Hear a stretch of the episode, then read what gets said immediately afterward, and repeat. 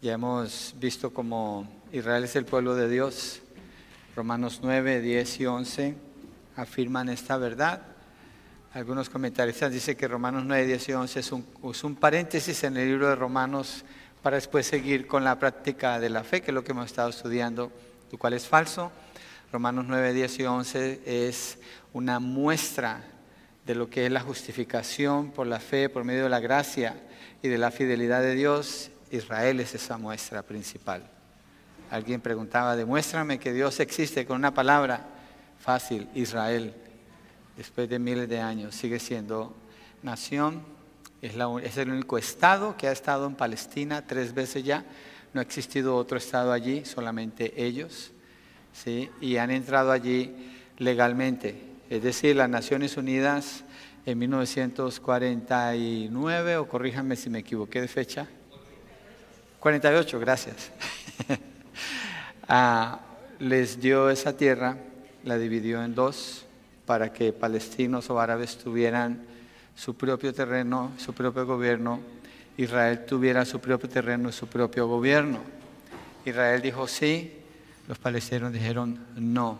Y después Israel cinco veces les ha ofrecido la oportunidad de que tengan su propio gobierno, su propio terreno, y todas las veces han dicho no, porque el único interés que ellos tienen es matar a los israelitas. Es su único interés, es destruirlos a ellos. Eso, no hay otro interés ahí, no existe otro interés. Entonces eh, es un conflicto que obviamente no tiene solución por ahora y yo no creo que vaya a mejorar si estamos grabando ya está bien, no creo que vaya a mejorar, yo creo que va a empeorar porque las profecías dicen que las naciones se van a levantar contra Israel, naciones muy grandes. Y ahorita hay una alianza entre China, Irán, Rusia, países muy grandes con mucha influencia. Los presidentes de Estados Unidos le han dado billones de dólares a Irán, ya tienen armas nucleares, así que todo se mueve en dirección a las profecías. Israel, lo que pasa en Israel, es esencial para saber lo que pasa en el mundo. Es esencial, es súper importante. Y por eso es importante tener la información correcta en cuanto a ellos. Y por eso escogí eh, predicar, obviamente no voy a predicar específicamente de la nación de Israel, me voy a concentrar en lo que es la doctrina. ¿Pero por qué? Bueno, hace ocho días mil personas decidieron entrar a Israel y matar a gente inocente, a familias enteras, a niños. A usted, algunos de ustedes han visto los videos, niños descabezados, cosas horrendas, mujeres violadas, hombres muertos. Una señora cuando descubrió que su niña, que no sabía dónde estaba, si estaba viva o muerta, descubrió que había muerto, dijo lo mejor que le pudo pasar a mi hija, para que no esté en manos de estas personas. Ahora mi punto es, ¿Por qué ellos piensan así? ¿Por qué ellos piensan así? La palabra dice que el hombre es según lo que piensa. Y el hombre piensa según la doctrina que tiene en su vida. Por ejemplo, si usted conoce a un vendedor, ese vendedor, su doctrina va a ser venderle el producto que tiene. O a veces uno habla con personas y tiene la doctrina, la dejan saber luego, luego. De eso hablan todo el tiempo. Esa es su doctrina.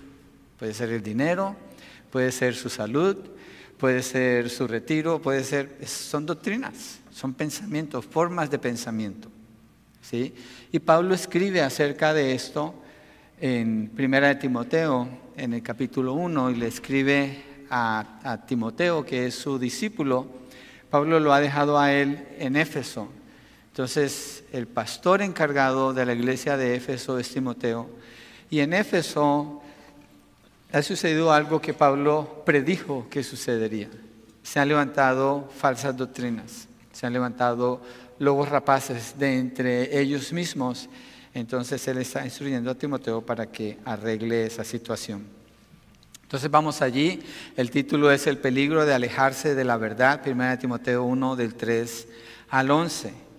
Sí, vamos a leer el texto. Dice, tal como te rogué al salir para Macedonia, que te quedaras en Éfeso para que instruyeras a algunos que no enseñaran doctrinas extrañas, ni prestaran atención a mitos y genealogías interminables, lo que da lugar a discusiones inútiles en vez de hacer avanzar el plan de Dios que es por fe. Así te encargo ahora. Pero el propósito de nuestra instrucción es el amor nacido de un corazón puro, de una buena conciencia y de una fe sincera. Pues algunos, desviándose de estas cosas, se han apartado hacia una vana palabrería.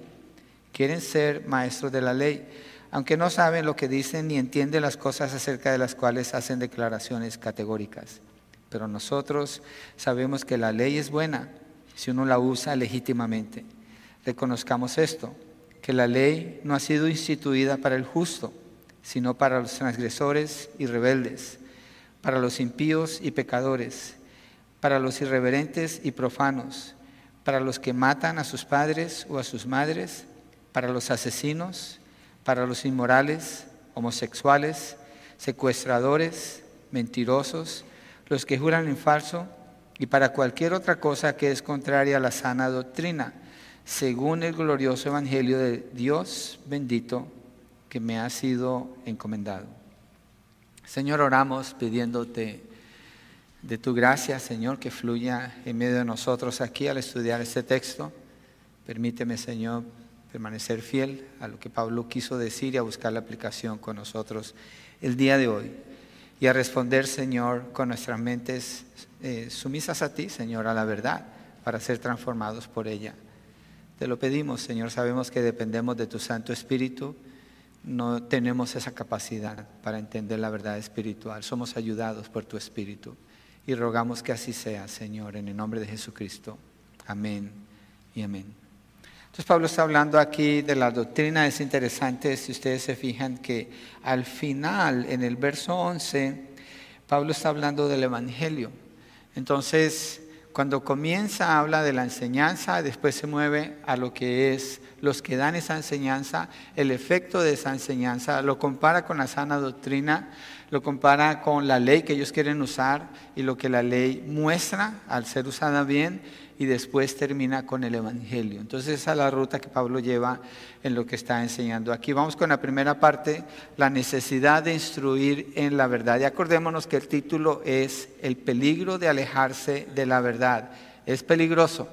Esas personas que entraron en Israel se alejaron de la verdad desde el año 600 cuando se estableció la religión musulmana, una religión que se estableció con violencia, y se ha extendido con violencia a espada, una religión que demanda, mire lo siguiente, lo voy a leer, obviamente no es ese mi enfoque, pero quiero mostrar una evidencia. Capítulo 9, versículo 5 del, del Corán dice, cuando hayan transcurrido los meses sagrados, matad a los idólatras donde quiera que los encontréis y tómalos cautivos o asedialos. ¿Por qué hicieron lo que hicieron? Porque así piensan ellos. Lo que sucedió la semana pasada es la demostración del Islam más puro que existe. Y uno de sus líderes de Hamas dijo que lo que estaba sucediendo en Israel es lo que debería estar sucediendo en todo el mundo con los infieles. Obviamente los infieles empieza con Israel, se mueve a los cristianos, son su target principal y eso es lo que ellos demandan en todo el mundo. Eso es una doctrina falsa diabólica, tan diabólica que enseña que para ellos tener entrada al paraíso o tener la salvación, no hay ninguna garantía específica en su religión. La única garantía específica y absoluta es si mueren matando a otra persona que es un infidel. Eso les garantiza. ¿Y qué les garantiza? Algunas cosas según el pensamiento de ellos. Y entre esas cosas está tener cuantas mujeres les plazca tener en el paraíso, aparte de otros placeres. Entonces, es una aberración sexual la que se promueve, es idolatría, es violencia. Yo no encuentro una religión más diabólica que esa en la tierra, porque todas las religiones se basan en que la persona logre de alguna manera su propia salvación por sus propias obras, lo sabemos con el catolicismo. Pero esa religión, la, la versión pura de esta religión, se basa en matar a otros para lograr su salvación, no hay nada más diabólico que eso, en mi opinión. Ahora, no es la única religión, no es la única doctrina falsa en el mundo, hay muchas, hay muchas. Estaba mirando inclusive cuántas personas han muerto en conflictos armados en este tiempo y cuántos conflictos hay.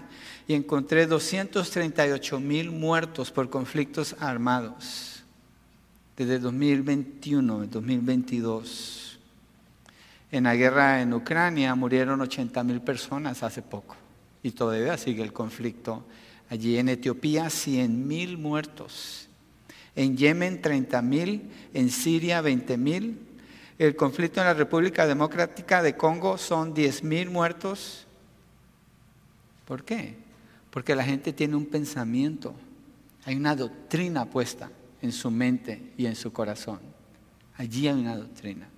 Y hay muchos tipos de doctrina. Ese es el problema que Pablo está tratando aquí y dice así en los versos 3 a 5 tal como te rogué al salir para Macedonia, que te quedaras en Éfeso, para que instruyeras a algunos que no enseñaran doctrinas extrañas, ni prestaran atención a mitos y genealogías interminables, lo que da lugar a discusiones inútiles, en vez de hacer, aquí está el contraste que él da, avanzar el plan de Dios, que es por fe, así te encargo ahora.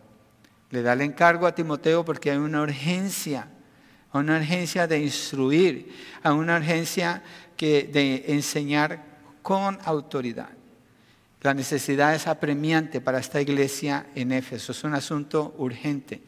Y lo que tiene que hacer Timoteo es instruirles a que no enseñen doctrinas extrañas, es decir, son maestros, son personas que están dedicándose a enseñar y enseñan doctrinas extrañas, como la que acabo de mencionar, y hay muchas otras. Son doctrinas que se oponen a la verdad. Son enseñanzas falsas que van contrarias a la verdad de Dios, van en dirección opuesta a la verdad de Dios. Cada doctrina va a tener un efecto persona que cree en esa doctrina. Cada doctrina lo va a tener. Están dedicados a enseñar de manera desviada de la verdad son un peligro para la iglesia en Éfeso, estos hombres. Y Pablo ya lo había advertido, miren, en Hechos 20, 29 al 30, él le dice a los, a los Éfesos, usted tiene que leer Hechos 19 y 20 para entender un poquito mejor de qué está hablando Pablo en Éfesos y qué le dice allí en Timoteo, a Timoteo en, en esa carta. Dice verso 29, cuando se está despidiendo de los ancianos de Éfeso, sé que después de mi partida, Vendrán lobos feroces entre ustedes que no perdonarán el rebaño. También de entre ustedes mismos se levantarán algunos hablando cosas perversas para arrastrar a los discípulos tras ellos. ¿Qué es lo que enseñan? Cosas perversas. ¿Cómo son? Lobos rapaces. ¿De dónde vienen? De ustedes mismos. Y Pablo lo que está tratando aquí con Timoteo es precisamente ese problema en Éfeso la iglesia a la que él se está refiriendo allí en Hechos capítulo 20. Entonces sucedió. Y de no escribirse estas cartas pastorales, la iglesia hubiera sido tan afectada que se hubiera perdido posiblemente el cristianismo en medio de esto. Igual Gálatas, cuando se estudia Gálatas, ese es un problema serio que está tratando Pablo allí. Igual si, si, si nos vamos a Romanos, cuando llegamos a Romanos 9, 10 y 11, los reformados, nuestros hermanos en la fe, enseñan contrario a lo que dice Romanos 9, 10 y 11. Y cuando ellos hablan de la situación que está pasando ahora en Israel, llaman a Israel sionistas. Usan un término derogativo, pero no lo es. Sionista quiere decir que necesitan tierra. Dios les prometió una tierra. ¿De dónde viene eso? De la doctrina de la Biblia. Cuando un maestro se separa de la doctrina de la Biblia y se refiere al pueblo de Dios, se va a referir como, pues ni modo, se lo ganaron o se lo merecen.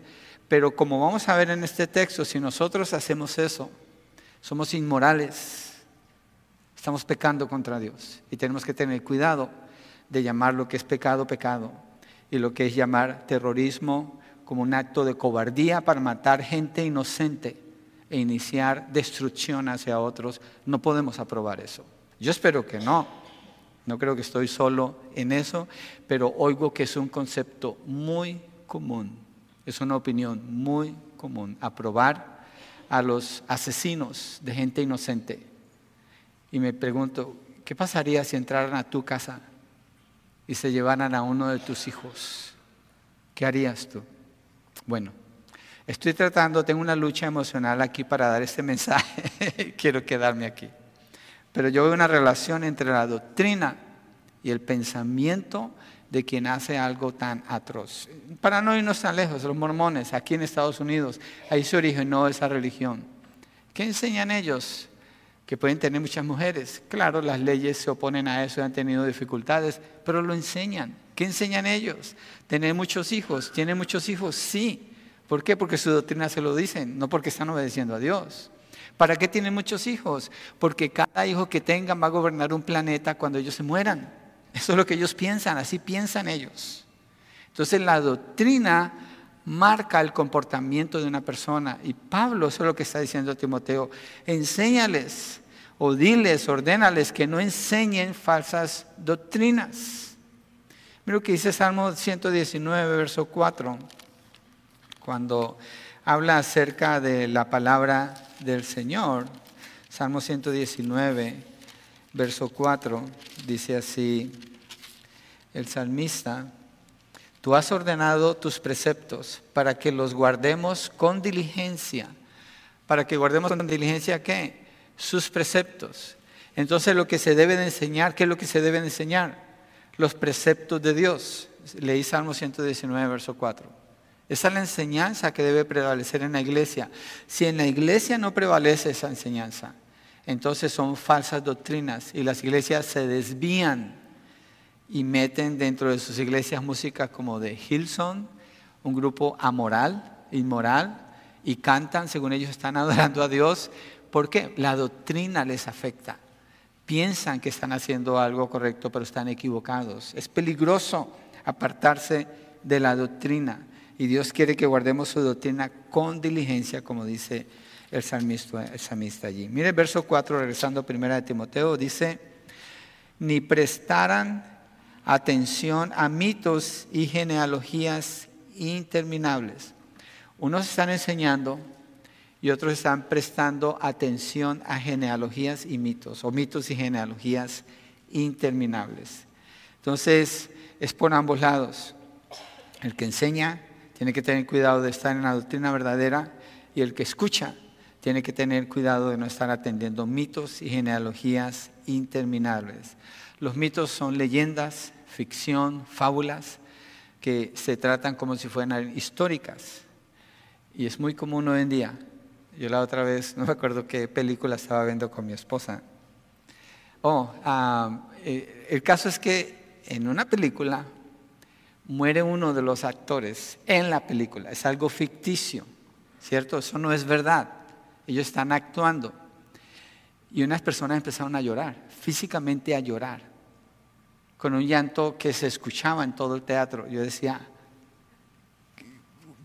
como que no podía entender cómo, o sea, cómo alguien puede pensar que un actor en una película sea un personaje real, cuando ellos le están pagando para actuar así. Es todo lo que están haciendo. Yo no sé, a lo mejor yo, yo soy muy frío a veces cuando miramos una película, alguien en mi casa quiere oír, ah, le pagan para que hagan eso, no te preocupes, ni siquiera es verdad. Porque quiero esforzarme en quedarme en la verdad, aunque está bien disfrutar de vez en cuando, pero no al punto de pensar que son personajes reales. Pablo está diciendo que no escuchen eso, movámonos a la iglesia. La otra vez estaba escuchando a un falso maestro y él estaba hablando lo siguiente, decía que él había ido al cielo, que se había encontrado con Jesús, que Jesús lo había tomado por los hombros y le había dicho, tienes que decirles, Cristo le estaba rogando a él, que Jesucristo lo llevó y le mostró la mansión que Dios le había preparado a él, y que en esa mansión él tenía los muebles que siempre había soñado tener. ¿Quién lo estaba escuchando? Pablo dice aquí, enséñales a no escuchar, a no prestar atención a mitos y genealogías interminables. La gente por miles estaban escuchándolos. No yéndonos tan lejos. Ese era Jesse Duplantis. Yo no sé si vive y si, si ya se murió, pues obviamente no está con Dios. Pero otro es Dante Gebel, muy, muy conocido. Tiene audiencia de millones, creo, este hombre. Bien popular hoy en día. Y cristianos que lo escuchan y lo siguen, y yo digo, a mí como que me, se me causan cortocircuito en la cabeza. Digo, ¿Cómo un creyente puede escuchar algo así? Es un charlatán. Es un charlatán. Pablo está diciendo, no escuchen, no presten atención a mitos y genealogías. Mire 2 de Timoteo 4.3, para que vea que no es una exageración de Pablo lo que él está diciendo a ellos que tengan cuidado. Segunda de Timoteo 4:3 dice, porque vendrá tiempo cuando no soportarán qué? La sana doctrina. ¿De qué está hablando Pablo en Primera de Timoteo? La sana doctrina. Nos están enseñando la sana doctrina, pero el problema también es que las personas no están queriendo escuchar la sana doctrina, sino escuchar cuentos, historias, mitos, genealogías interminables y no hacen, no usan discernimiento en cuanto a lo que están escuchando y están en peligro. Miren lo que hacen aquí. Dice Vendrá tiempo cuando no soportarán la sana doctrina, sino que teniendo comezón de oídos, quieren oír más, conforme a sus propios deseos, acumularán para sí maestros y apartarán sus oídos de la verdad y se volverán a los mitos. De ahí salen las falsas religiones, de ahí salen las sectas, de ahí sale el pensamiento criminal en algunos, el pensamiento adúltero en otros, el pensamiento de abusar a las personas desde los púlpitos para otros y otros los siguen. Es un peligro apartarse de la doctrina sana. Es un peligro. Es peligroso. Es peligroso. Las palabras de Dios deben tomarse a pecho, de corazón, abrazarlas y tener, ser diligentes en revisar que lo que escuchamos viene de Dios. Las genealogías interminables es el ascenso, la historia de una familia, eso se sigue y se sigue y se sigue me preguntan, ¿tú de dónde vienes? No, Adán, ahí está la respuesta. Pablo dice en Hechos capítulo 17 que todos venimos de un solo hombre. Ahí está la respuesta, de ahí venimos. ¿Sí? Entonces, pero en este caso esas genealogías se estaban usando, sacándolas de la historia de Israel, porque ellos tienen genealogías muy precisas. Nosotros hemos estudiado algunas con los líderes en las mañanas cuando leemos el libro de Nehemías pero no nos perdemos allí, porque eso puede llevar a conversaciones que no son, no son fructíferas, no edifican para nada. Sigamos ahí en el verso 4 de Primera de Timoteo, la segunda parte del verso 4. ¿Qué produce escuchar mitos y genealogías interminables? Lo que da lugar a discusiones que inútiles. En vez de hacer avanzar el plan de Dios que es por fe, así te encargo ahora. Creo que es Arcis Pro en sus libros cuando escribe acerca del conocimiento de Dios, dice de los teólogos de balcón y los teólogos de la plaza. Los teólogos de balcón se la pasan hablando de teología, hablando de genealogías, hablando de historias bíblicas, pero no hacen nada con eso, nomás hablan de eso. Están en el balcón, conocedores de la teología, pero en el parque allí va el hombre con su esposa sin saber qué hacer para comprar la comida de su casa ese día. Y él tiene que pensar que tiene que ver la Trinidad con eso, que tiene que ver la fidelidad de Dios con eso, que tiene que ver la soberanía de Dios con eso en lo práctico. ¿Cómo va a ser para que su familia coma ese día? Hay una gran distinción entre el uno y el otro. El creyente tiene que cuidarse de entrar en discusiones inútiles que vienen por escuchar a maestros inútiles, que no están enseñando la verdad. Y hoy en día usted usted tiene mucho riesgo con eso. Por eso los grupos de hogar nos protegen tanto, porque escuchamos la palabra y revisamos qué hago con esta información, cómo le obedezco a Dios, en lugar de ser alguien del montón que escuchó una predicación, se va a su casa y escucha otra predicación y después al otro día o está escuchando a otro y a otro y a otro y escucha varias predicaciones. Y cuando le tiene que dar cuentas a Dios, ¿qué hizo con cada una de esas predicaciones? ¿Cómo las está obedeciendo? No puede. No puede, nomás está engrandeciendo, su cabeza con conocimiento, eventualmente se va a caer. Da lugar a discusiones inútiles. En vez de avanzar el plan de Dios que es por fe, así te encargo ahora. Y promueve la agenda del hombre, promueve la agenda de las sectas para dañar a las personas, porque no avanza el plan de Dios, es contrario al plan de Dios que es por fe. Y Pablo le dice, así te encargo ahora. Hay una urgencia con esto. Las falsas doctrinas van a separar de la verdad. Y tal vez no sea un predicador al que se está escuchando. Puede ser un programa, Puede ser una afición que la persona tenga algo que le, que le llama mucho la atención y se mete y dedica tiempo. Por ejemplo, un ejemplo de esto. Obviamente me salí de la doctrina, pero mire cómo afecta lo que pensamos y en lo que invertimos el tiempo. Hay partidos de soccer, a mí me gusta ver partidos de soccer, soy muy limitado con lo que hago por cuestión de tiempo. Hay partidos de fútbol, hay partidos de básquetbol, hay de todo tipo de deporte. Y hay comentaristas. Esos comentaristas tienen una doctrina. Ellos están hablando de su doctrina. ¿Cuál es su doctrina? Analizar al jugador cuando se hizo así y cuando se movió para allá o qué hizo y hablan horas enteras acerca de lo mismo. Eso es doctrina.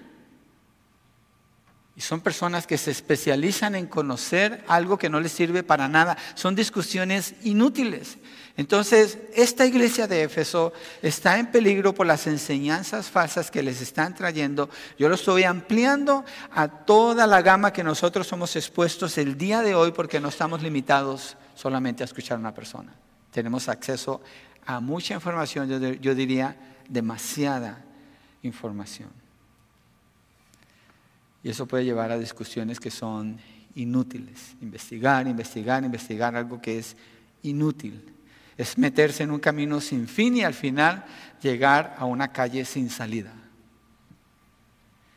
Y obra como? Como una distracción. El creyente es llamado a qué? Pablo dice en Colosenses, ponga la mirada en Cristo Jesús, ponga la mirada en las cosas de arriba donde está Cristo. ¿Cómo se pone la mirada en las cosas de arriba donde está Cristo? Por la doctrina, porque no podemos ver a Cristo en el cielo, pero lo podemos ver a través de la doctrina, la palabra. La doctrina sana nos va a llevar a pensar en Él, a anhelar su venida. Yo pienso en los eventos que están sucediendo en el mundo, en el daño, en el sufrimiento de las familias, del lado que sea. Y a lo que me lleva eso en mi oración es, casi siempre termino allí, Señor, ven, ven pronto. Ven, Señor, venga a nosotros tu reino. Establece tu reino aquí en la tierra. Y lo siento por los que son amilenialistas que dicen que no hay reino aquí en la tierra, porque no saben qué hacer ahora con lo que está pasando con Israel. Lo siento por los postmilenialistas que dicen que la iglesia va a pasar por la tribulación, pero la iglesia va a cambiar al mundo entero y lo va a ganar y va a preparar a todas las naciones para que, entonces Cristo venga y reine aquí en la tierra. De acuerdo a mis cuentas, la lista de guerras que encontré son Ucrania, Afganistán, Yemen, Siria, Etiopía, Somalia, Sudán del Sur, Myanmar, República Democrática del Congo, República Centroafricana, Malí, Burkina Faso, Mozambique. 285 mil muertos. Yo no sé qué van a hacer ellos. La doctrina tiene una influencia en el pensamiento de las personas. Y necesitamos la doctrina sana, la Biblia, la instrucción de la palabra del Señor, sin tomarnos la libertad de ignorar lo que nos está diciendo el Señor, pero procurando obedecerla. De lo contrario, terminamos escuchando historias y mitos y genealogías falsas. Es peligroso, es muy peligroso. Tenemos que poner la mirada en el Señor, buscar la verdad. Y cuando llegamos a la verdad, no cuestionar la verdad. Hay gente que lee los textos y empiezan a cuestionar el texto. Yo digo, Pablo, que ya no vimos cuando Pablo dice, si yo decidí apartar a estos, a amar a Jacob y aborrecer a Esaú, ¿y a ti qué? ¿A ti qué? Si esa es la decisión de Dios, si eso es todo lo que Dios revela, ¿a ti qué? ¿Quién eres tú para que puedas cuestionar a Dios? ¿Quién te crees que eres? Acepta lo que dice Dios, si allí está. No lo cuestiones. Pablo dice que la fe es una, pues, porque dice en el verso 4, regresando a la última parte, que da lugar a discusiones inútiles en vez de hacer avanzar el plan de Dios que es por fe. Así te encargo ahora. Aparte nuestra es creerle a Dios, confiar en Él. Pero los que escuchan falsas doctrinas quedan separados del propósito de Dios, sin fruto en su vida, y si hacen discípulos, los hacen dos veces hijos del diablo, dice el Señor Jesucristo cuando le habla a los fariseos. El plan de Dios es opuesto, es opuesto porque tiene que ver con la fe.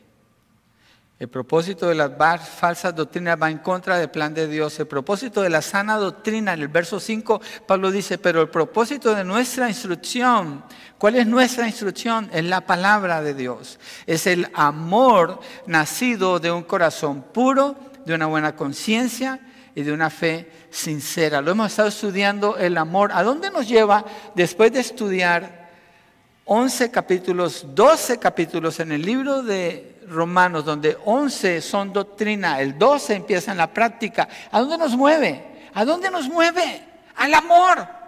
Al amor por Dios, una dedicación total a Él, a un despojamiento de sí mismo, tener un concepto adecuado de sí mismo y servir con los dones los talentos que Dios nos ha dado a nuestro prójimo para edificar su vida con un amor que no sea hipócrita. ¿Y qué debemos de vernos? ¿Cuál es la deuda? Amor, amar. Es allí donde lleva la sana doctrina, a que el creyente que se somete a la instrucción sana va a mostrar amor por su prójimo. Pero vemos religiones falsas, como el Islam, donde el propósito es exactamente el opuesto. Exactamente el opuesto. Yo cuando estuve en Israel me sorprendió ver que en la muralla este de Jerusalén, donde el Señor Jesucristo entró, el Mesías entró para ser después crucificado afuera, pero allí los musulmanes sellaron esa puerta con cemento, está todo encementado, una pared, sellando toda la puerta del oriente. Y afuera pusieron un cementerio para desecrar el lugar, para hacerlo impuro. ¿Por qué? Según ellos, para cuando venga el Mesías, como pusieron una pared, no va a poder entrar, y como hay un cementerio va a estar impuro, entonces no va a entrar a Jerusalén. Que sea la esperanza de Israel, que Él venga desde el este. Obviamente nada va a impedir que el Señor venga. Pero ¿por qué piensan así? Porque tienen una doctrina falsa. Alguien les enseñó una doctrina falsa y lo ha hecho por siglos, desde el año 600, 620 más o menos, donde nació esa religión, cuando un hombre hizo una mezcolancia de doctrina cristiana con doctrina judía, los revolvió y sacó estas creencias y las impuso por la espada para establecer su religión y hasta el día de hoy así es. Hasta el día de hoy así es. Porque es una falsa doctrina. Y mucha gente que conocemos, tal vez no en esa religión, están en otras religiones. Por ejemplo, una persona que es católica, ¿cuál es su doctrina? Que sus obras le van a llevar al cielo ¿Qué otra parte tienen de su doctrina que es falsa? Obviamente eso es falso. Que sus seres queridos son los ángeles que los cuidan a ellos ahora. Yo trabajé con un hombre que decía, vi una foto que tenía y ¿quién es esa niña? Oh, ese es mi ángel guardián. Pero ¿quién es? Es mi hija que murió. ¿Es tu ángel guardián? ¿Tienes la confianza puesta en un muerto? ¿En alguien que murió? Cuando no hay conexión entre muertos y vivos, de acuerdo a la doctrina en Lucas capítulo 16, donde Jesucristo enseña qué pasa con los muertos. La doctrina tiene un impacto en nuestra manera de pensar, en nuestra manera de vivir, en nuestra manera de actuar. Y los católicos han matado a muchos cristianos en la historia del cristianismo. No están tan lejos de los musulmanes. Y si vamos a Chiapas, no estamos tan lejos de encontrar esa realidad todavía. ¿Por qué? Porque es una falsa doctrina. ¿A dónde los lleva? No los lleva al amor. La fe en el Señor nos lleva al amor. Cualquier otra doctrina nos va a separar de allí. Es una distracción, es un plan de Satanás para distraer a las personas, especialmente a la iglesia. Así que tenemos que guardarnos.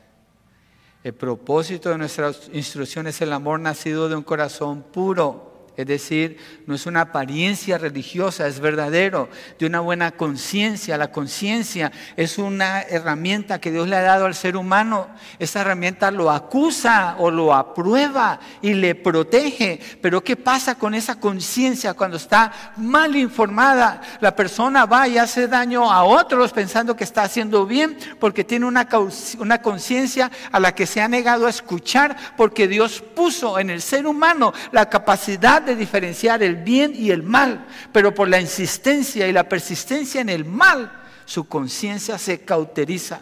Yo siempre le digo a una persona, ten cuidado, no vayas en contra de tu conciencia. Si estás dudando es porque hay un problema en tu conciencia, ten mucho cuidado. No resistas a tu conciencia, porque se te va a cauterizar y te vas a hacer una persona más mala todavía. Pablo dice aquí, el propósito de nuestra instrucción es el amor nacido de un corazón puro, de una buena conciencia. Estoy hablando de libertad, libertad en el pensamiento, apertura para obrar de una fe sincera, termina diciendo con fe, agradando a Dios, donde el enfoque viene a ser agradar a Dios. Proverbios 4:23 dice, pues, sobre toda cosa guardada, guarda tu corazón, porque de él mana la vida. Ninguna religión instruye al hombre así. Al contrario, le dan cuerda a su maldad y a su pecado. Nuestra instrucción, el propósito de nuestra instrucción es el amor nacido de un corazón puro, de una buena conciencia, de una fe sincera. ¿Cómo se acaba esa guerra que está pasando allí ahora? Solamente con una doctrina sana. ¿Quién tiene esa doctrina sana? Usted y yo, los creyentes. ¿Quién le va a decir a ellos, los que tenemos la doctrina sana? ¿Qué información deberíamos estar diseminando? El Evangelio precisamente. El Evangelio, porque es donde llega el mensaje. Segundo punto, el peligro de desviarse de la verdad. Entonces el primero fue la necesidad de instruir en la verdad. El segundo es el peligro de desviarse de la verdad. Verso 6 al 8 dice, pues algunos desviándose de estas cosas, ¿cuáles cosas? De la doctrina sana se han apartado hacia una vana palabrería. Se, apartan de lo sano, de un corazón, con un corazón puro, un corazón limpio, con fe, a la vana palabrería. Hay mucho hablar allí. Quieren ser maestros de la ley, aunque no saben lo que dicen ni entienden las cosas acerca de las cuales hacen declaraciones categóricas. Se para para la vana palabrería. Se desvían de las cosas buenas. Es decir, que toman como un atajo, son atraídos por un camino engañoso, se apartan y sus palabras, la palabrería es decir, son palabras sin contenido. Usted escucha a una persona que no tiene doctrina sana en su corazón y en su mente, usted va a escuchar un palabrerío nada más. No hay contenido. Son como un coco vacío y así tienen el coco, vacío en realidad. No hay nada de valor en lo que dicen, no edifica. Hablan y no edifican. Hablan y no llega a ningún lado. Hablan y no está cambiando nada. Bueno, está afectando para mal. Son palabras vanas sin valor. Solamente tienen apariencia, es todo. Mucha gente hoy en día, voy a salir del texto dos mil años atrás y me voy a mover acá ahora. Mucha gente hoy en día se creen intelectuales porque tienen Google en su teléfono. Nunca tienen disciplina para estudiar nada. No se queman las pestañas, yo me acuerdo de ese término. No se queman las pestañas disciplinadamente, estudiando. Pero son expertos de Google. Son muy sabios, muy inteligentes, según ellos. Saben de todo, pero no saben nada. No saben nada. Necesitan la doctrina sana. Necesitan ser disciplinados en el estudio de la doctrina sana necesitan ser disciplinados en sentarse en buena instrucción. Y Pablo está tratando con esto, nosotros tenemos que tratar con esto, cuidar nuestro corazón. Estas personas tienen una opinión para todo, pero son sin ningún fundamento. No hay peso en lo que dicen. Nomás tienen algo que comentar siempre, pero no tiene peso lo que dicen. Se han apartado hacia una vana palabrería. Pero miren, no se queda allí, verso 7. Quieren ser maestros de la ley. No solo eso, su arrogancia, en su ignorancia, los lleva a querer ser maestros de la ley. Aunque no saben lo que dicen, dice Pablo, ni entienden las cosas acerca de las cuales hacen declaraciones categóricas. Maestros de la ley, dice Santiago 3.1, porque aquí cuando dice maestros de la ley, ya se está refiriendo a cuál ley, a la ley de Dios los preceptos de Dios, los estatutos de Dios. A eso se está refiriendo. Estos son los judaizantes que quieren imponer la ley sobre la iglesia en Éfeso para decirles que tienen que vivir bajo la ley, lo cual es falso porque la fe libera al creyente de eso.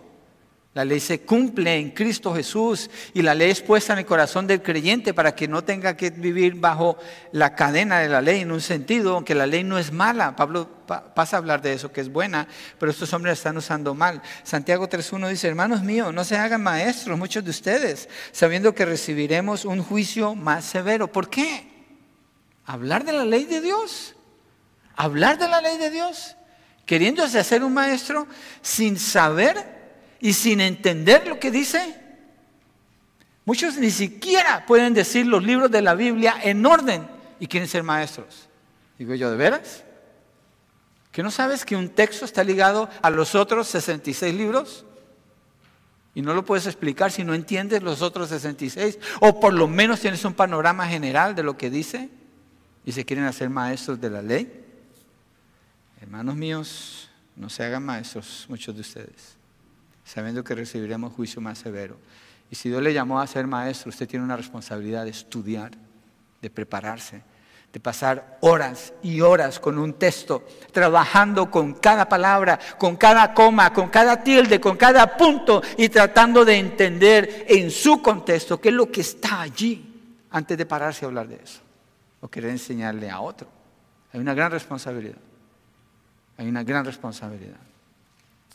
Algunos hasta son pastores, ni siquiera conocen la Biblia.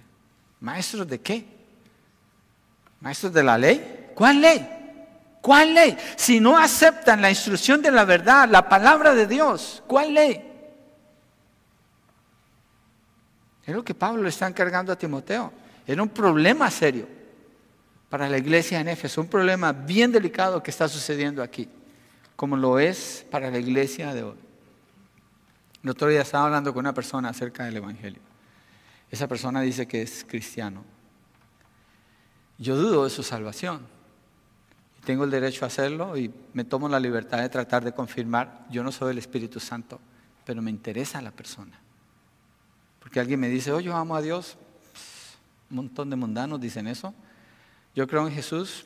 Los demonios creen y tiemblan. Son demonios. Y cuando traté de hablar del Evangelio, la respuesta, oh Dios, ya nos aceptó a todos.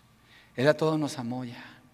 No más es que queramos que Él nos ayude en lo que tenemos que hacer en la vida. Eh, ¿De veras? ¿Y eres líder en tu iglesia? ¿Tú? ¿Un maestro? ¿Ni siquiera puede decir el Evangelio? ¿Ni siquiera? ¿Usted sabe que para usted ser miembro de esta iglesia, usted tiene que entender el Evangelio? Usted tiene que poder decir el Evangelio, si no, ¿para qué? Le ayudamos a que llegue allí, perdón, lo dije mal, le vamos a ayudar a que llegue allí, porque no es el mismo sentido que Pablo está mostrando aquí. Pablo está hablando de falsos maestros, falsos maestros. ¿Y cómo hacen esto?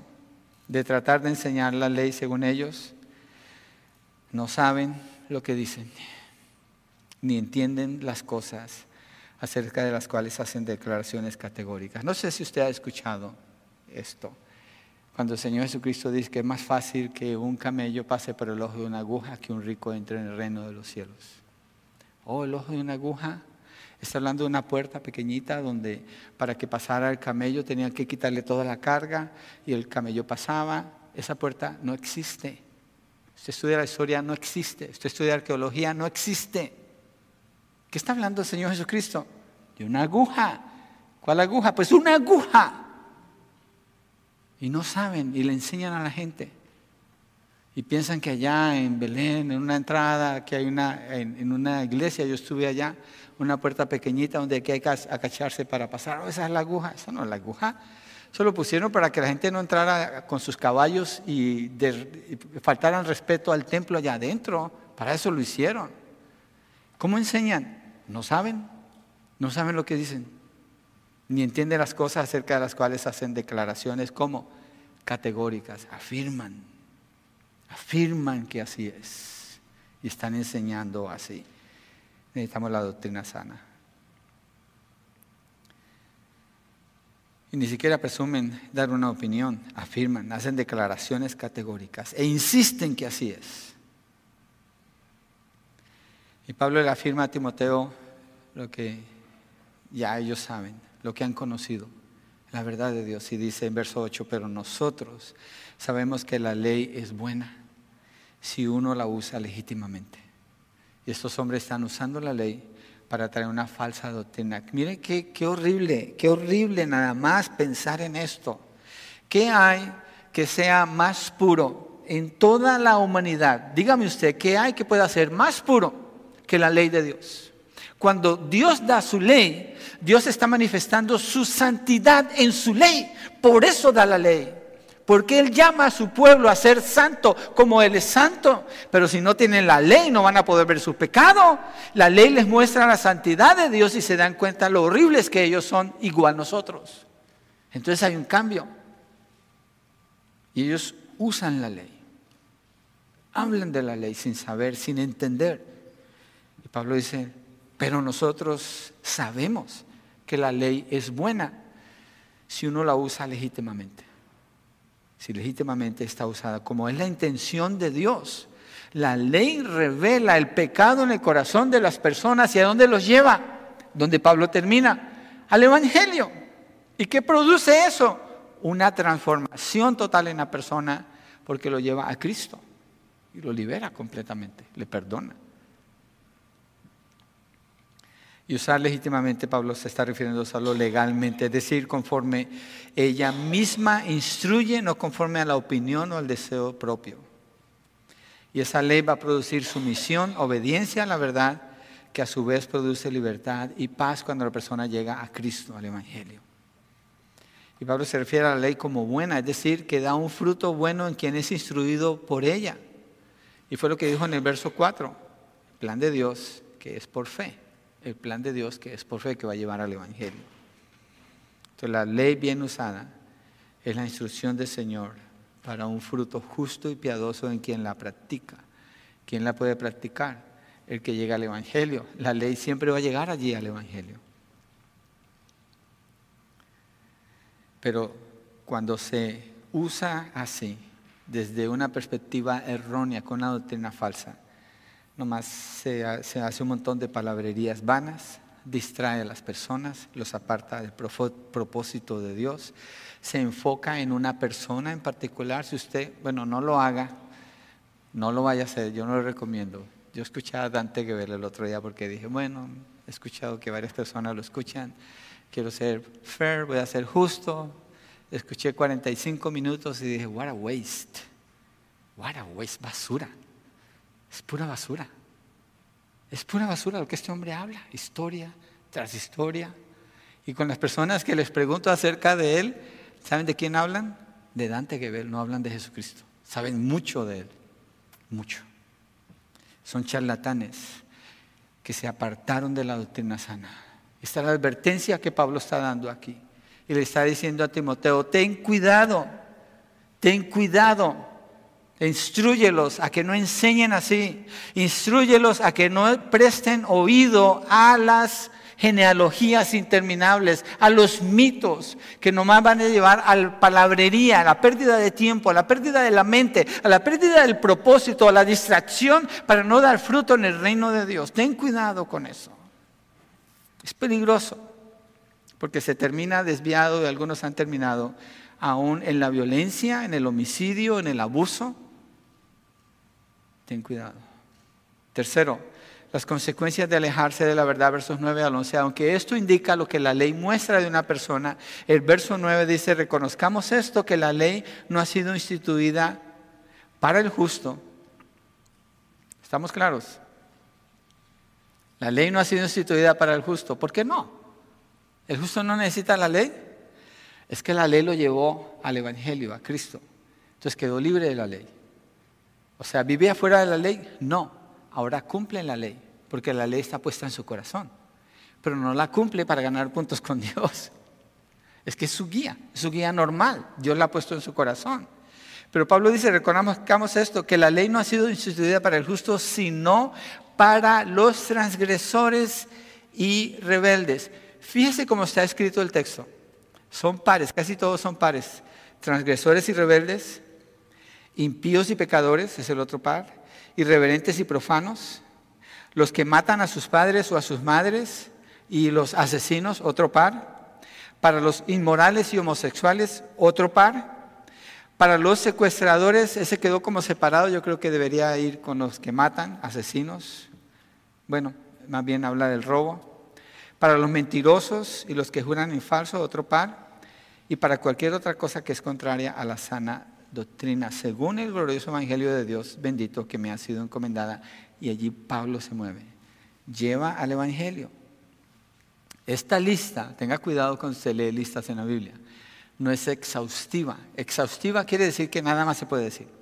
Es representativa. Representa una lista de pecados y está cubriendo algunos pecados que son entre personas y otros pecados que son en relación con Dios. Está usando los diez mandamientos allí. Eso es lo que él está haciendo. Si quisiéramos una lista más completa, tendríamos que ir a Romanos 1, empezar del verso 18 hasta el final del capítulo. Tendríamos que ir a 1 Corintios 6 y leer versos 9 y 10, donde da otras listas que complementan estas, pero todas son representativas. Proverbios 23, 7 dice, pues como piensa dentro de sí, así es él. La doctrina lo va a llevar a pensar como es. Y si la doctrina es bien usada, la ley entonces usted es llevado a ser confrontado con su pecado para que vea su maldad, que no se parece a la santidad de Dios y se arrepienta y venga a Él. Y la falsa enseñanza, entonces, como no usa bien la ley, promueve todo tipo de impiedad, como lo muestra Pablo en esta lista. ¿Cuál es el efecto? Yo no veo otro efecto más que destrucción transgresores, rebeldes, impíos, pecadores, irreverentes, profanos. Venimos cada par. Transgresores y rebeldes. Transgresor literalmente es ilegal, que rompe las leyes para satisfacer su propio deseo. Rebelde es un insubordinado, desobediente, desafía a la autoridad. Es una persona que vive sin ley prácticamente. Impíos y pecadores. El impío es uno que no es reverente ante Dios. Pecador es el que está cometiendo actos injustos. Y lo hacen porque su doctrina los lleva ahí si es falsa. Irreverentes y profanos. El irreverente es un sacrílego, un malvado.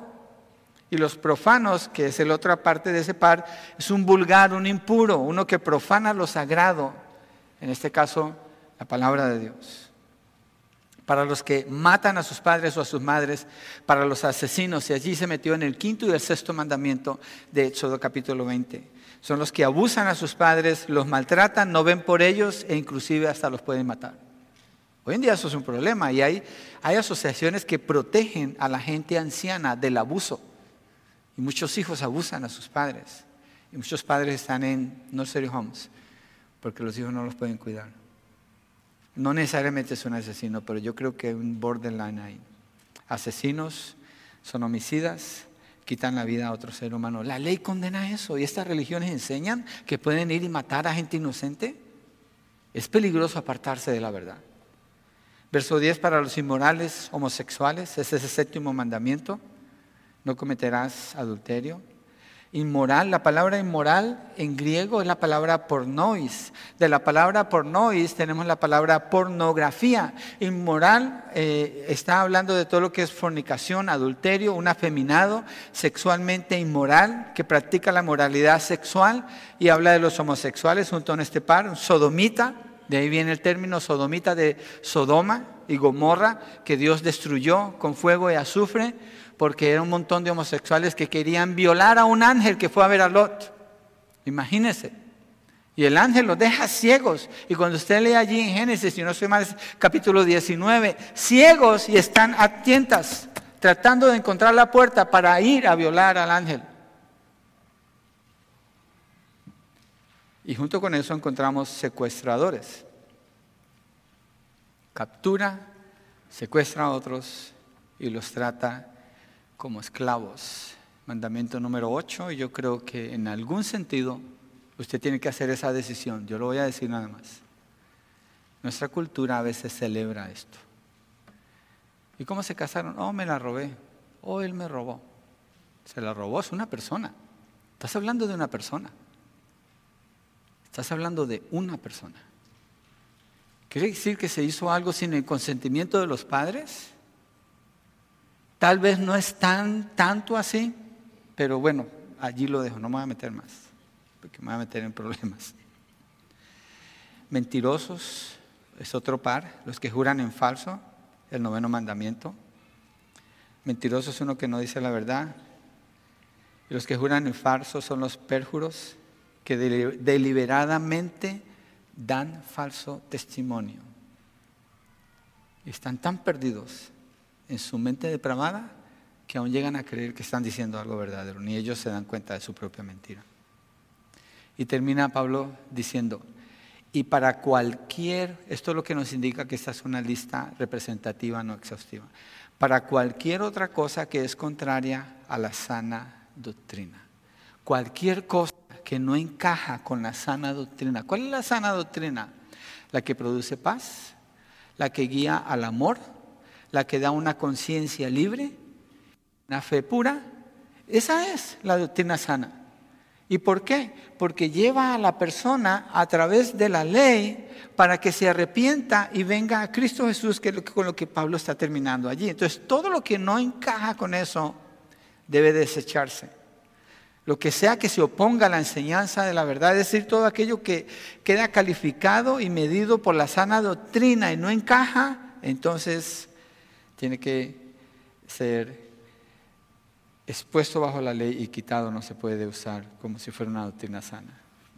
La ley es la sana doctrina la que juzga todo. Por eso la lista que Pablo da. Y los que viven bajo enseñanzas contrarias a la sana doctrina, así hacen, así hacen. No muestran amor hacia el prójimo, no les importa el prójimo, buscan sus propios objetivos. Mire Romanos 13:9, que lo acabamos de ver hace poco, Romanos 13:9. Pablo dice, porque esto, no cometerás adulterio, no matarás, no hurtarás, no codiciarás y cualquier otro mandamiento en estas palabras se resume, amarás a tu prójimo como a ti mismo. El que puede amar al prójimo como a sí mismo es el que ha sido expuesto al Evangelio y nadie más. hay gente que sí ama hasta cierto nivel, pero no como dice aquí. En 1 Timoteo 6, allí mismo en Timoteo, Pablo, en los versos 3 a 5, denuncia las enseñanzas que son contrarias a la verdad. Mire lo que dice 1 Timoteo 6, 3 al 5. Si alguien enseña una doctrina diferente y no se conforma a las sanas palabras, las de nuestro Señor Jesucristo, y a la doctrina que es conforme a la piedad, está envanecido, nada entiende, sino que tiene un interés corrompido en discusiones y contiendas de palabras, de las cuales nacen envidias, pleitos, blasfemias, malas sospechas y constantes rencillas entre hombres de mente depravada que están privados de la verdad, que suponen que la piedad es un medio de ganancia. Yo he ido a iglesias cuando he salido a viajar, no lo hago ya, hace tiempo dejé de hacer eso por amor a mi familia, donde cada vez que llegaba encontraba que se habían dividido, la iglesia se había dividido. Y llegaba el año siguiente, la otra iglesia se había dividido, llegaba el otro año siguiente la otra iglesia estaba dividida. ¿Por qué? Porque estaban recibiendo falsa doctrina, no la doctrina sana. Y la falsa doctrina estaba produciendo entre ellos contiendas, envidias, pleitos, blasfemias, malas sospechas, muchas rencillas. Hay una secta que es la, la secta de la iglesia apostólica, bueno, ni siquiera debería decir iglesia porque no es iglesia, de Jesús solo, pentecostales de Jesús solo. Característica número uno es el conflicto allá adentro. Casi como que cada persona que yo he conocido que viene de allí ha sido entrenada para el conflicto, ha sido entrenada para no saber cómo manejar el conflicto, ha sido entrenada para la intriga, para la envidia. ¿Por qué? Es que es una doctrina falsa. Es un Dios cruel, un Dios malvado, es un monstruo ese Dios que se adora allí. No es el Dios de la Biblia. Pablo está diciendo, si alguien enseña una doctrina diferente y no se conforma a las sanas palabras, ¿cuáles? Las de nuestro Señor Jesucristo, y a la doctrina que se conforme a la piedad. Piedad es ser piadoso, es ser estar dedicado a Dios, a servirle a Él, a parecerse a Él en santidad y en pureza, a obedecer su palabra. Y si no es así, Los hombres están predicándose ellos mismos, sus sueños, sus ideas, sus propósitos, sus propias visiones. Y eso está causando carnalidad en lo que los escuchas, en lo que nos escuchan y se desata el pleito, la contienda, la envidia, las disensiones. Y se dividen, y se dividen, y se dividen, y se dividen, y esa es su historia. Pablo denuncia esto como algo peligroso. La característica, una de las características principales que Jesucristo declara de su iglesia es esta. Por esto sabrán que son mis discípulos, si se aman los unos a los otros como yo los he amado. No si se andan dividiendo y peleándose y con envidias. La doctrina tiene mucho que ver allí con eso. Y Pablo termina diciendo, verso 11, con eso vamos a concluir. Según el glorioso evangelio del Dios bendito que me ha sido encomendado. Cualquier religión, si no está movida al evangelio del Dios bendito, es decir, la salvación por gracia, por medio de la fe, no por las obras, no por el legalismo, la salvación por la obra de Cristo en la cruz del Calvario el perdón que Él ofrece, la regeneración que el Espíritu Santo da, allí debe llevar toda doctrina verdadera allí arriba, allí es donde llega. De lo contrario, llega a la destrucción, a los pleitos, a las disensiones, al homicidio, a la violencia, al abuso, al temor, a la intriga, y la lista nomás se sigue y se sigue y se sigue. La instrucción de la ley de la verdad de Dios siempre lleva al Evangelio de Dios. Y Pablo dice al glorioso Evangelio del Dios bendito, porque cuando usted mira el Evangelio desde la doctrina sana, le muestra la gloria de Dios, le muestra la santidad de Dios, le muestra la misericordia, la compasión, el amor, la bondad, la justicia de Dios. Y lo lleva a adorarlo a Él. El glorioso Evangelio del Dios bendito y dice que me ha sido encomendado. Y esa es la instrucción que Pablo le da a Timoteo. Ten cuidado, Timoteo. Enseña la sana doctrina. Enséñales a que paren de enseñar falsamente. Y enséñales a que paren de poner sus oídos, que les hagan cosquillas, escuchar gente que les agrada, pero que no les está dando la doctrina sana, que lo va a separar del propósito del mensaje de la verdad. Y ese propósito los puede llevar a tener paz, tener un corazón puro, tener una conciencia libre, sana, estar llenos de fe y a dar fruto en el reino de Dios. Esos grupos, como los jamás, han sido instruidos en una doctrina falsa, diabólica. Ellos esperan a un Mesías y cuando usted estudia el Mesías que ellos esperan, es el anticristo. Y cuando usted estudia más, se da cuenta que el Mesías de la Biblia, para ellos es el anticristo. El anticristo que la Biblia dice que va a engañar a las naciones, ese es el Mesías para ellos. Completamente al revés, diabólico. Pero no está muy lejos para los judíos que han rechazado al Mesías han negado lo que la ley les enseña acerca de quién es el verdadero Mesías. Ellos mataron al Mesías. Yo no estoy diciendo que se justifica algo contra ellos, porque nosotros mismos éramos enemigos de Dios. Lo que me estoy refiriendo es que por una doctrina falsa y equivocada, tienen una experiencia puesta en el lugar incorrecto y están no con la protección de Dios, aunque son la nación de Dios, porque ofenden a Dios con su manera de vivir. Igual las naciones de la tierra. Eso no hace que Israel sea una nación que no merezca estar donde está. Esa es su tierra, Dios se la dio. La doctrina enseña eso. Son el pueblo de Dios. La doctrina enseña eso. Las promesas de Dios son para eso. La doctrina enseña eso. Dios le prometió en el Salmo 89 a David, dice, no le mentiré a David en la promesa que le he dado y lo voy a restaurar. Así dice. Jeremías habla de la restauración de Israel. Ezequías, Ezequiel habla de la restauración de Israel. Zacarías habla de la restauración de Israel. Génesis, cuando Dios habla con, con Abraham, le promete, le hace la promesa no, basado en que ellos obedezcan una ley, sino una promesa hecha en Dios. Quien les da esa promesa son la nación de Dios. La doctrina nos libera a nosotros de ir a tomar parte en nuestros corazones o con conciencias manchadas de aprobar las acciones de los jamás contra Israel. Tengamos cuidado con eso. Tengamos cuidado porque tenemos que dar un juicio, no de condenación, pero tomar una decisión. Tengamos cuidado con eso. Si usted conoce a alguien que es un musulmán, usted tiene la obligación de entregarle a esa persona el Evangelio. Tiene esa obligación. Si usted conoce a alguien que es un judío, usted tiene la obligación de darle a esa persona el Evangelio. Si usted conoce a alguien que es católico, tiene la obligación de darle el Evangelio. Un testigo de Jehová, un mormón, un apostólico, usted tiene la obligación de darle el Evangelio. Por cuestión de doctrina, yo nunca acepto el saludo de un apostólico, jamás. Jamás, por cuestión de doctrina y por cuestión de amor por ellos. La doctrina me dicta que no puedo llamarle hermano a uno que tiene un Dios diferente al de la Biblia. Pablo dice que no. Y entre nosotros también debemos confirmar la salvación.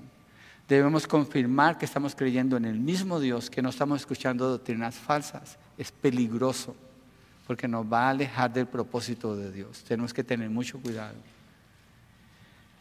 ¿Qué hacemos entonces con esta doctrina en la vida práctica? Mire, usted lo que va a hacer con esto, lo que debe de hacer es, conozca la doctrina y lo que usted escuche y lo que usted vea, usted se pone los, los, los ojos, los lentes de la doctrina y mira con esos lentes al mundo. Usted analiza el mundo, usted revisa el mundo y usted toma una decisión en base a la doctrina. El mundo tiene una doctrina en los noticieros. El mundo tiene una doctrina en YouTube y en Facebook y donde quiera que sea hay una doctrina. Esa no es su doctrina. Usted tiene su doctrina aquí. Usted aquí la tiene. Aquí la tiene. Aquí está su alimento. Aquí está su guía. Aquí está su filtro. Protéjase. Dios le ha dado como. Sea fiel, sea dedicado. Cuide lo que Dios le ha dado. Valore lo que Dios le ha dado y instruyase en la verdad. Y no escucha a cualquiera. Cerciórese que usted está revisando con la verdad de Dios entonces tiene libertad, tiene seguridad, tiene una conciencia tranquila, se va a mover en amor, lo va a llevar allí al Evangelio. Y cuando usted conozca a cualquier persona, ¿de qué le va a hablar? Del Evangelio. Del Evangelio. En Israel conocía a un guía y muy amable, habla español, mi prioridad es, este hombre necesita conocer el Evangelio. Él lo rechazó, pero necesita conocer el Evangelio. Y había otras iglesias con una doctrina muy débil, que dieron un mal testimonio con cosas que hicieron allá. Yo dije, la falsa doctrina o la doctrina débil nos aparta del propósito de Dios. Es peligroso y puede irse muy lejos, tan lejos como hacer de la persona un homicida. No podemos hacer eso. Tenemos que quedarnos en la verdad. Vamos a orar, ¿por qué no nos ponemos de pie y cerramos?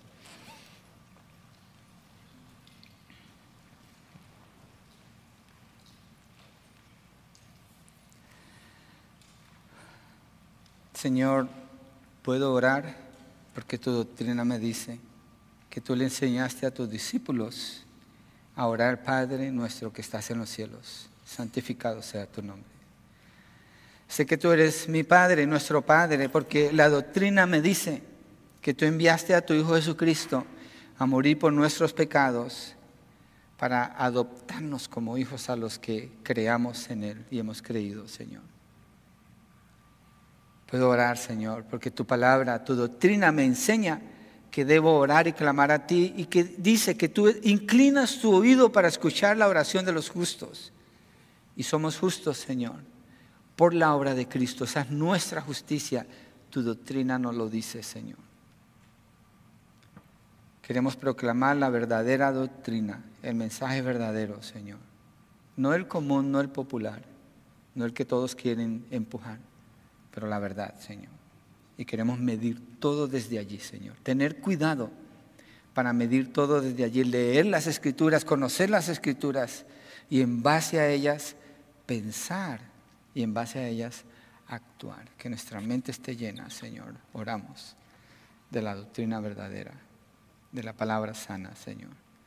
para que no nos apartemos del propósito tuyo, de la bondad tuya, de la manifestación del amor que produce en nosotros. Padre, oramos por quienes no tienen la doctrina verdadera, están perdidos en genealogías, están perdidos en historias huecas, vanas, están perdidos, Señor, sin propósito en la vida, sin dirección, contrarios a la verdad. Que nosotros les llevemos la doctrina verdadera, que nuestro conocimiento de la palabra se mantenga puro, limpio, Señor, para ser efectivo cuando lo llevamos, Padre. Ayúdanos, Señor, perdónanos, perdónanos, Señor. Cuando no ha sido así, hemos dado espacio a lo que no es verdadero y hemos cedido espacio en nuestra mente, Señor, que nos ha afectado. Perdónanos, ayúdanos a quedarnos en la verdad, Señor, tu verdad. Y a revisar todo de acuerdo a esa verdad. Es la ley que califica a todos y la necesitamos para prevalecer en el Evangelio. Gracias, Padre, en el nombre de tu Hijo Jesucristo. Amén y amén.